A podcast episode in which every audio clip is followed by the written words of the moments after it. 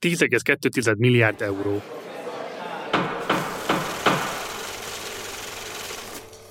Ennyi uniós pénzt nyitottak meg Magyarország számára decemberben, cserébe azért, hogy a kormány elfogadta az igazságügyi reformcsomagot. Brüsszel szerint ezzel sikerült megerősíteni a bírói függetlenséget. Orbán Viktor kormánya sokféleképpen próbált belenyúlni az igazságszolgáltatásba az elmúlt 13 évben. Leváltották a legfelsőbb bíróság régi elnökét. Az Európai Bíróság jogerősítélete szerint Bakandást azért váltották le, mert kritizálta a kormányt. Nyugdíjba küldtek több száz bírót. Uniós jogot sértett Magyarország a bírák kényszernyugdíjazásával, így döntött az Európai Bíróság. Ez mégsem jelenti azt, hogy az idő előtt nyugdíjazott bírák visszakerülnek a pozíciójukba. Hondó Tündét bízták meg a bíróságok igazgatásával. Valamennyi Fideszes párt funkciójáról lemondott Szájer József néppárti európai parlamenti képviselő, mert el akarja kerülni azt a látszatot, mintha a Fidesz a családján keresztül az igazságszolgáltatás befolyásolására törekedne. Ezt írt a levelében Orbán Viktornak. Szájer József feleségét, Handó Tünde bírót az Országos Bírói Hivatal elnökévé választották. Új bíróságokat akartak csinálni a kényes ügyeknek. Ha 2020-tól elindítani tervezett közigazgatási bíró bíróságok kapták volna azt a feladatot, hogy döntsenek az állammal szemben indított, vagyis kormányhivatali, önkormányzati, adóhivatali, gazdasági és közbeszerzési ügyekben is. A törvény bírálói azt tartották leginkább aggályosnak, hogy a közigazgatási bírákat az igazságügyi miniszter nevezte volna ki. Majd Polt Péter főügyész egykori helyettesét tették meg főbírónak, a jogszabályok átírásával. A jogász, aki 2010-ben még az apostoli királysági államforma visszaállításáról írt dolgozatot, 2013-ban a fidesz KDNP jelöltjeként 46 évesen az addigi legfiatalabb alkotmánybíró lett. A sok próbálkozás közben azonban a hatalom azzal szembesült, hogy vannak, akik készek küzdeni a bírói függetlenségért. Az ellenőrző feladatokat ellátó országos bírói tanács tagjai gyakran kritizáltak, akár a nyilvánossághoz is fordultak, ha szükségesnek látták. Ezzel a kormány propagandánál is kiúzták a gyufát. Politikai szerepben tündököl a két bíró, akkor bizony kap a pofájára úgy, mint bármelyik politikus. Ezen nem kell csodálkozni. Ezt a történetet foglalja össze a Péntek reggel eheti hírlevele. Iratkozz fel a péntekreggel.hu-n. A bíróságok története most fontos ponthoz érkezett. Uniós nyomásra a kormány megerősítette a bírói tanácsot, amivel a bírák éppen most választottak új elnököt és új tagokat. Mi lesz ezután? Az új testület is vállalja a küzdelmeket, vagy megkezdődik az irányváltás. És egyáltalán, hogyan érint ez minket, állampolgárokat? Erről kérdezzük Hacsi Gábor, az Amnesty International jogállam szakértőjét. Én Gulyás Márton vagyok, ez pedig a Péntek reggel. Hírháttér a Partizántól. Kezdjük azzal, nagyon sok név és rövidítés van, mindenféle betűszavak ebben a történetben, és jó lenne rendet vágni ezek között. Kérlek, hogy fejtsd nekünk, hogy mi az az OBH, tehát Országos Bírósági Hivatal, illetve mi az az OBT, azaz Országos Bírói Tanács, mik ezeknek a viszonyai egymáshoz, egyáltalán mi a jelentőségük? Az OBH, tehát az Országos Bírósági Hivatal, az a bírók, bíróságok igazgatását végzi. De hogy kicsit közelebb hozzuk a hallgatókhoz. Talán úgy lehet elképzelni, hogy még egy munkahelyen van a főnök, meg a titkársága, aki ö, beszerzi a WC papírtól kezdve az irodai eszközöket, meg a béleti szerződést intézi, meg felveszi a kollégákat, tehát a HR funkciókat ellátja. Tehát nagyjából az Országos Bírósági Hivatal, tehát az OBH, az ezt intézi az összes magyar bíróságra vonatkozóan, kivéve a kúria. Tehát felújítja a bíróságokat, felveszi a, a bírákat egy meghatározott rendben, eldönti, hogy egyes bíróságokon mennyi legyen a létszám, a bírói létszám és a kisegítői, alkalmazotti létszám, és nagyon fontos szerepe van például a szabályzatok megalkotásában is, és a költségvetésben, hogy mennyi legyen a bíróságok költségvetése éves szinten. Tehát ez nagyjából az OBH. Az OBT, az Országos Bírói Tanács egy 15 tagból álló testület, tagja ezek bírák, 14 választott bíró, akiket épp most választottak meg januárban, 6 évre, a 15. tag pedig mindig a kúri elnöke. Ők ellenőrzik ezt a bírói igazgatást, ami nem csak az Országos Bírósági Hivatal, tehát az OBH-t jelenti, hanem a kúria elnökét is, meg az egyes bíróságokat, tehát törvényszékek, ítélőtáblák, járásbíróságoknak az igazgatását is valamilyen szinten ellenőrzi, olyan szinten, hogy az országos bírósági hivatalon keresztül. És nagyon fontos a, a szerepe, mert egy olyan szereplő, aki valamennyire kívül áll a, a a, a rendszeren, olyan szempontból, hogy nem a parlament nevezi ki a tagjait, nem a kormány nevezi ki a tagjait, hanem ez a bírák maguk által választott testület. Tehát, hogyha visszamegyek a, a céghez, ott kb. mint hogyha szakszervezetről beszélünk, nem pontos a példa, de mint hogyha a szakszervezet lenne a bíróságoknak, mert ott is a, a munkavállalók ö, ö, ö, választják meg a tagokat. Az állampolgárok szemszögében hogy néz ez ki? Tehát igazából milyen jelentőség annak, hogy a tanács hogy és milyen formában képes ellenőrizni a hivatalt? Nagyon fontos szerepük van abban, hogy ki lesz bíró, hogy lép elő egy bíró magasabb bíróságokra, milyen eljárásban, hogy tiszta volt-e ez a kiválasztási folyamat, a legalkalmasabb jelölt került be a, a bírói pozícióba, tehát amikor ott ülünk egy vállóperes ügyön, vagy ne talán gyorshajtáson értek minket, vagy, vagy a szomszéddal van telekvitánk, akkor, hogyha bemegyünk a bíróságra, ott fog ülni egy bíró, és ő mindenkitől függetlenül, tehát a kormánytól, a polgármestertől, a újságírótól, a, esetleg az utcán tüntető tömegtől függetlenül tudjon ítélkezni. És ebben van fontos szerepe az OBT-nek, tehát az Országos Bírói Tanácsnak.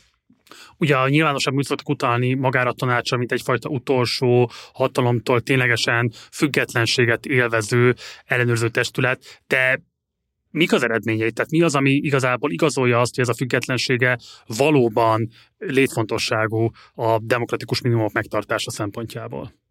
Vissza kell menni az időbe, a most leköszönő OBT-t, ezt 2018 ö, elején választották meg. Az egyik nagyon fontos eredmény, hogy ö, elkezdtek valóban ellenőrizni.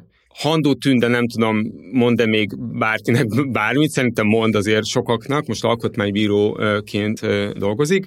Ő volt korábban az Országos Bírósági Hivatal elnöke, és neki voltak olyan szabálytalansági törvényellenségei, amiket feltárt ez az Országos Bírói Tanács, tehát, miről beszélek? Például az, hogy aki nem tetszett neki, azt nem nevezte ki akár bírósági vezetőnek vagy bírónak, eredménytelenné nyilvánított pályázatokat, a saját úgymond lojális embereit ültette fontos pozíciókba, és erre hívta fel a figyelmet az Országos Bírói Tanács, olyan szinten, hogy még parlament elé is vitte, és megpróbálta, hogy a parlament mondassa le, vagy hát hívja vissza a handó tündét.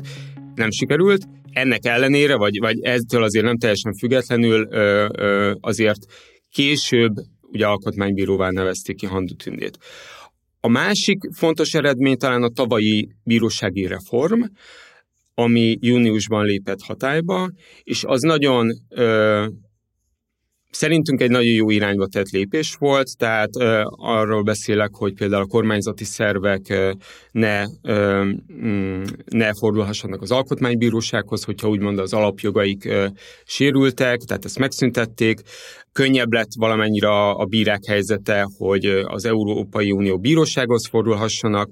A kuria függetlenségét is próbálta valamennyire megerősíteni ez a reform, és a legfontosabb az országos bírói tanács szerepének, függetlenségének, jogköreinek, állásának a, a megerősítése volt. A mi történetünk az OBT-vel alakulhatott volna úgy is, hogy szépen csendben, konfliktus nélkül végigcsináljuk ezt a hat évet. Gondolhattuk volna, hogy tehetetlenek, a változtatáshoz túl kicsik vagyunk, elvárások alapján megalkuszunk, és ha nyílt levélben felszólítanak erre, akár még le is mondunk. De mi nem akartunk elvtelen meghajlást, különben nem a bírói függetlenséget szolgáljuk. Tavaly évvégén elfogadták az igazságügyi reformcsomagot, ezért férhet hozzá Magyarország az elzárt EU-s pénzek egy részéhez, ez a 10,2 milliárd euróhoz.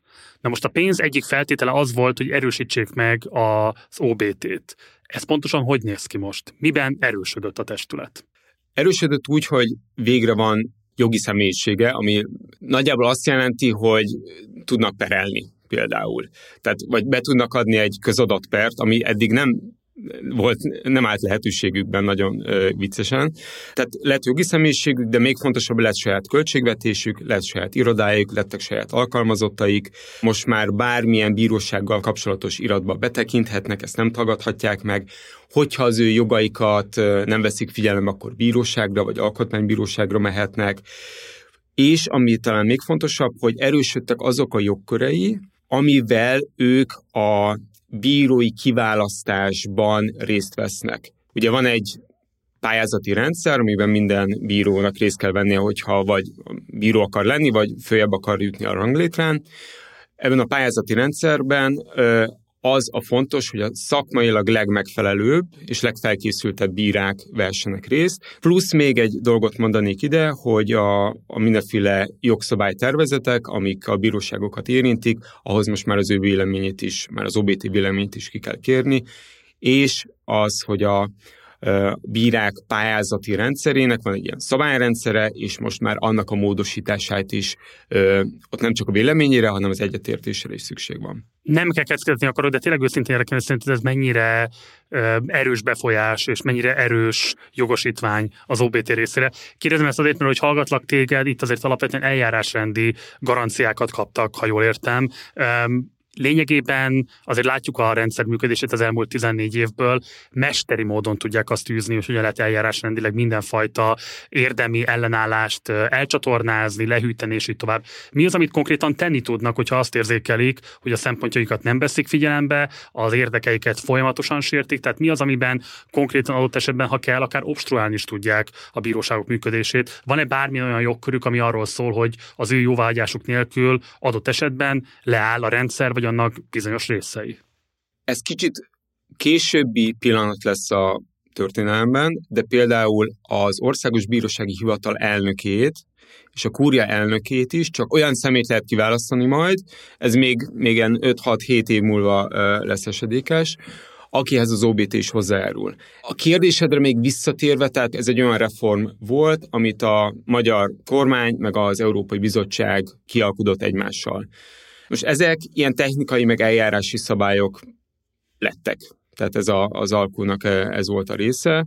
Nem kerültek bele ö, olyan erősebb jogosítványok, amikre talán te utalsz, hogy megbítani valami bíróság működését, ami talán nem is lenne cél, de hogy eddig tudott jutni a bizottság által ö, ö, reform. Van az elmúlt évekből olyan történet, amelyben kimutatható, hogyha az OBT már rendelkezett volna ezekkel a megerősített jogosítványokkal, amikkel most rendelkezik, akkor hathatósabban föl tudott volna lépni, adott esetben meg is tudott volna akadályozni azt.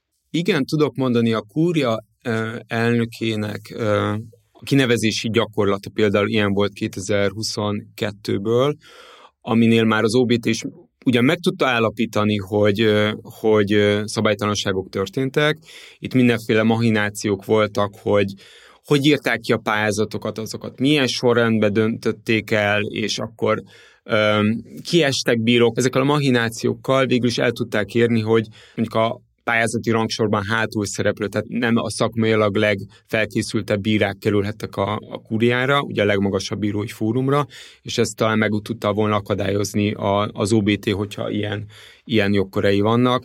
Nemrég új tagokat választottak a testületbe, és megvan már az új elnök is.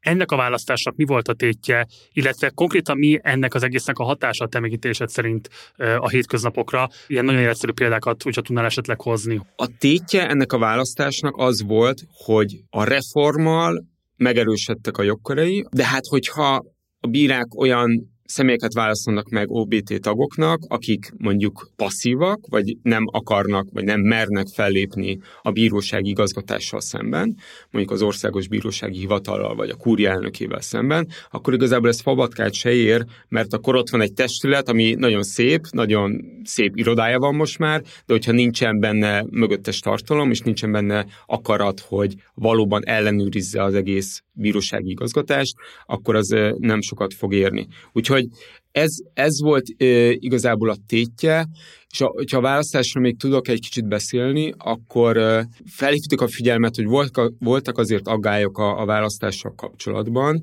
Kiemelnék párat. Az egyik, hogy e, tavaly nyáron a, a fővárosi törvényszék elnöke, a Tatár Kis Péter, aki egyébként a Sadlő ügyben is megjelent, mint, mint lehetséges olyan személy, aki a Sadlő Györgynek el akart intézni valamit, zárójelbe zárva. Tehát ez a Tatár Kis Péter fővárosi törvényszéki elnök összehívott ilyen konzultációkat, belső konzultációkat a fővárosi törvényszéken, arra, hogy majd ott válasszák meg azokat a OBT elektorokat, akik majd később megválasztják a, az OBT tagokat. Ezt egy, a belső szabályzatok tiltják, és igazából ez egy befolyásolási kísérletnek tekinthető.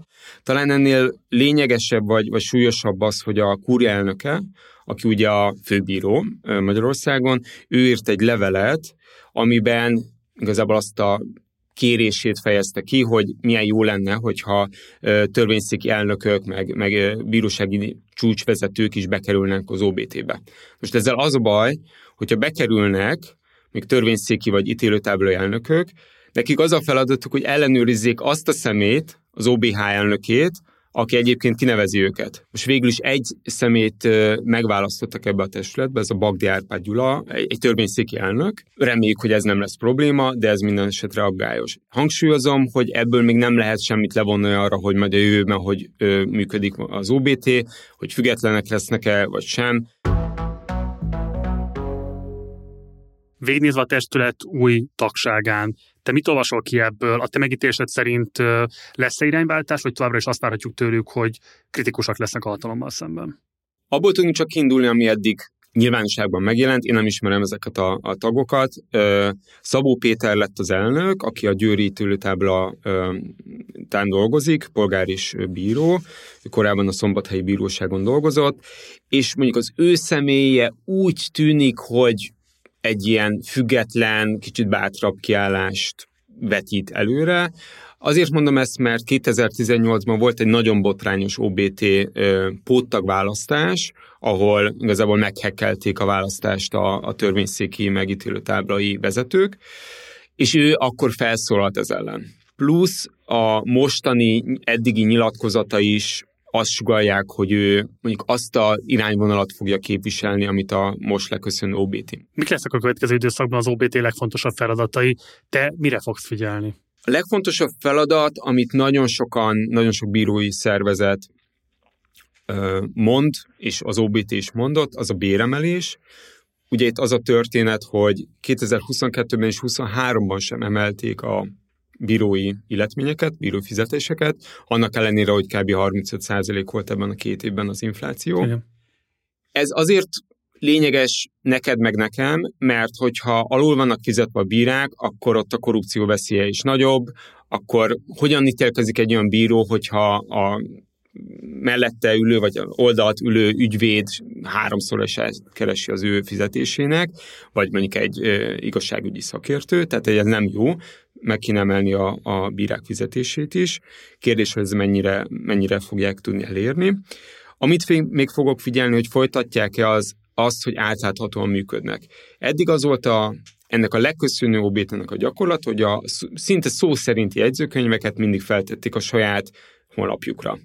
Most ez is egy kérdés, ez különben törvény nem kötelezi őket erre, egy összefoglalót elég föltenni. Az is egy kérdés lesz, és figyelni fogom, hogy ez folytatódik-e, vagy sem. Ugye most a kormány alapvetően kényszerből a pénz miatt ment bele a bírósági reformba, de hát az elmúlt 13 évben láthattuk, hogy különböző módokon, de újra és újra megpróbálnak belenyúlni az igazságszolgáltatási rendszerbe. De hol látsz most gyenge pontokat? Milyen utakon érvényesítheti akaratát a hatalom, ha ezt kívánja meg az érdeke? Az egyik, amit mondanék, az a kúria és a kúria elnöke, a kúria vezetése. Tehát itt azért azt látni kell, hogy ha bár a elnök is, is csak egy bíró, de azért fontos szerepe van a kúriai bírák kiválasztásában. Vargazsi András az elnöke a kúriának, akit úgy választottak meg, hogy az összes OBT választottag ellenezte az ő megválasztását mondván, hogy törvényt kellett módosítani azért, hogy őt megválaszthassák egyáltalán, neki nem volt semmilyen bírói tapasztalata, és hát az ő eddigi megnyilvánulása is azt mutatják, hogy egy inkább a hatalomnak kedvező személy ő, nagyon nem szereti a bírói nyilvánosságot. Nyilvánosságra kerültek olyan dolgok, amik bírói tanács jegyzőkönyve szerint botrányosak voltak, ezt néhány nap múlva különféle civil szervezetek, lehetőség szerint olyanok, amelyeknek van nemzetközi háttere is, megírták, és ennek csodát csodájára azt a nevet adták, hogy jelentés. Most ez a jelentés, ez nyilván valami komoly látszatot keltett, ez valójában néhány ember készítette, Majd ezekre a jelentésekre hivatkozva fogalmazta meg az Európai Bizottság az éves jogállamisági jelentésében, hogy hú, hát aztán itt Magyarországon micsoda bajok vannak. Plusz azért ő, ő volt az, aki tanácsolt, hogy az alaptörvényt védje meg az OBT testületileg, tehát voltak ezek a megnyilvánulásai. És tegyük hozzá, hogy hát sajnos ő praktikusan leválthatatlan, azért, mert a törvényi szabályozás úgy van, hogy ha nincsen kétharmad az ő mandátuma lejártakor, akkor akár élete végéig ott maradhat a kuriai elnöki ö, tisztségben.